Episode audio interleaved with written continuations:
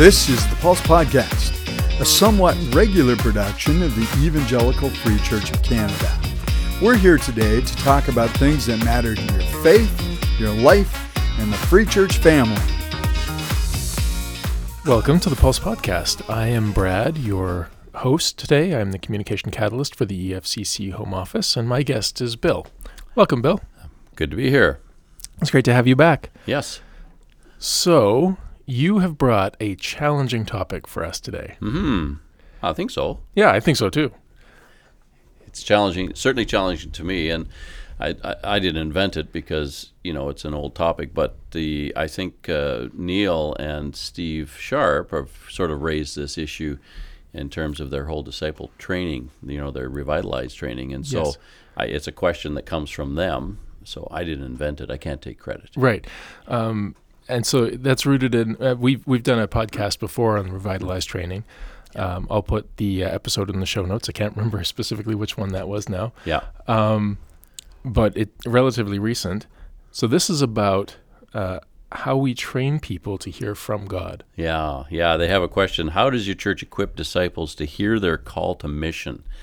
And it was interesting at the training at the Lower Pacific District Conference, they asked that question. It was kind of this resounding silence, you know. It was like, whoa. And part of that is, hey, it's a question out of the blue, and um, and uh, who wants to speak up in a crowd of 80 or 90 people? I, I, get that. But I think part of it is just because it's not necessarily how we're oriented to think. And and uh, so I, I think it catches us by surprise. It's just not on our radar, maybe. Yeah, yeah, and and if that's true, uh, that's where the challenge comes in because we really need to engage with this this topic, I think, and, and really Yeah. change our brains if if we're onto something there about that being the way that Yeah. we are, right? Yeah, and I get it. I mean, I think partially we're a little worried about some of the, you know, the the the charismatic stuff where people are hearing inaudible voices and maybe some, you know, and hearing God tell them to do th- some things that aren't biblical and moral and all that stuff, right? So I get that we're worried about that. But at the same time, there seems to people in the Bible seems to he, seem to hear from God, right? And you look at the Acts 13 story, and they're praying, and the Spirit somehow, whether it's audibly or in their heads, or you know, says set apart these two guys and send them out. So there is this sense that God, not only individually but corporately, is able to speak to us. And how how are we preparing our people to hear from God? in terms of their calling? Uh, that, to me, that's a, a real interesting question for us. Yeah. So so where do we where do we take that? What what's the the next step for Mm-hmm. engagement of of this? Well, I think you know one of the challenges we have is that uh, you know our whole emphasis on disciple making is kind of an you know download information. If you give Right. people the right information, right? So whether that's preaching or uh, in a Bible study, give them the right information.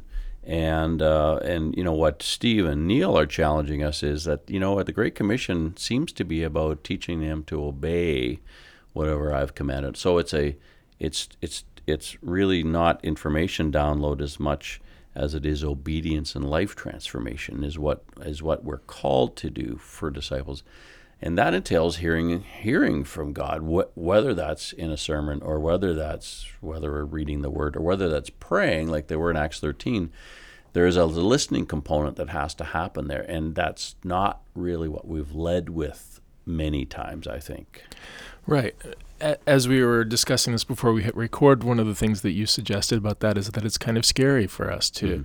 to open things up that way, yeah um, where we're counting on people's discernment and, hmm and but but that there's a reality to God is talking.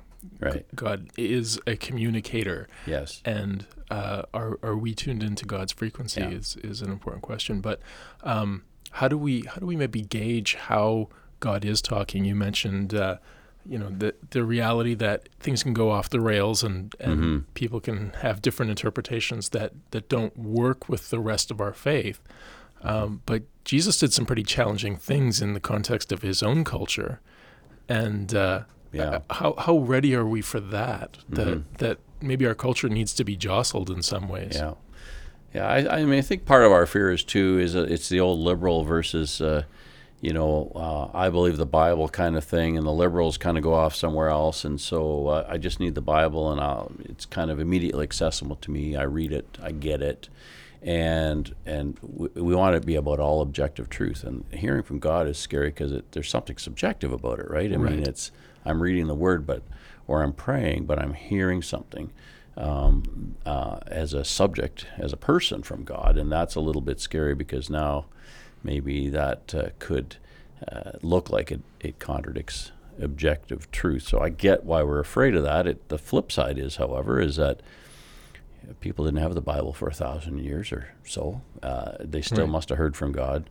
Um, and uh, so, you know, how do we how do we measure uh, if we're really hearing from God? I suppose, in my mind, if it's in line with the Great Commandment, Great Commission, that would be a good start. Right. Uh, you know, it, you're not asking me to do something uh, immoral or unloving or right. So that would be a starting place, I, I think, in, in terms of uh, you know the kind of teaching them to obey all that Jesus has commanded us. So maybe we ought to spend more time looking at what Jesus commanded us as believers. Maybe that would be a good starting place. Yeah, you've mentioned the liberal extreme. I think Mm-hmm. it's important to mention the sort of conservative extreme too. Yeah. Uh, one of the, the criticisms that I've seen leveled at some people who who embrace the, the label Christian is that they love the Bible, they just don't read it.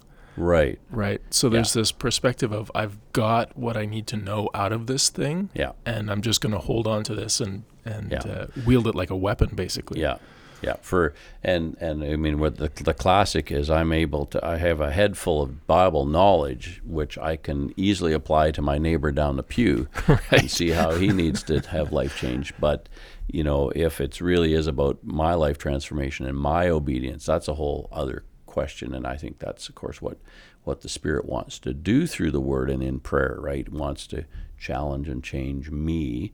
And uh, you even get that sense from Second Timothy three, where he talks about it's great for teaching and right turning us how to live in right, righteous, you know, righteous living. Right, it's Right. it's my life transformation stuff. It's it's easy for me to, you know, make it about the the knowledge, but um, I, I think we have to, as disciples, really uh, emphasize that we not only do we need the Holy Spirit to help us know what we need to obey, right, in our lives, we actually need the Holy Spirit to have us the power to obey it. I mean, I, sometimes I, we, we, we take passages like the Sermon on the Mount, right, and we hold that up as kind of, well, I just, I'll be good like that.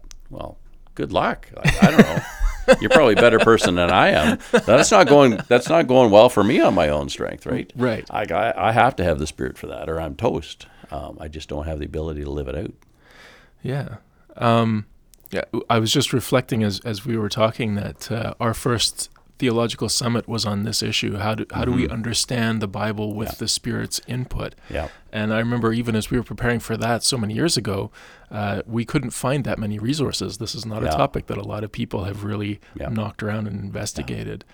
Yeah, you know the the the historical grammatical hermeneutic, right? Yeah. um, is great, and I fully believe it. But it is a modern kind of approach to the Bible as a right. It's a it's a very it's a it's how to raid the Bible for Right. the principles. It's a very modern kind of look at it. It's it, so it's um it's almost scientific, right? And it's clinical and clean. Uh, I just not sh- and I you know we do we have to get to the author's original intent and all that stuff. But in the middle of that, the Spirit better speak to me somewhere. Yeah. Um, uh, and if you just make it about right the the hermeneutic method, and and then the Bible can become, a, I think, a dead a, a, right a, law book, Right.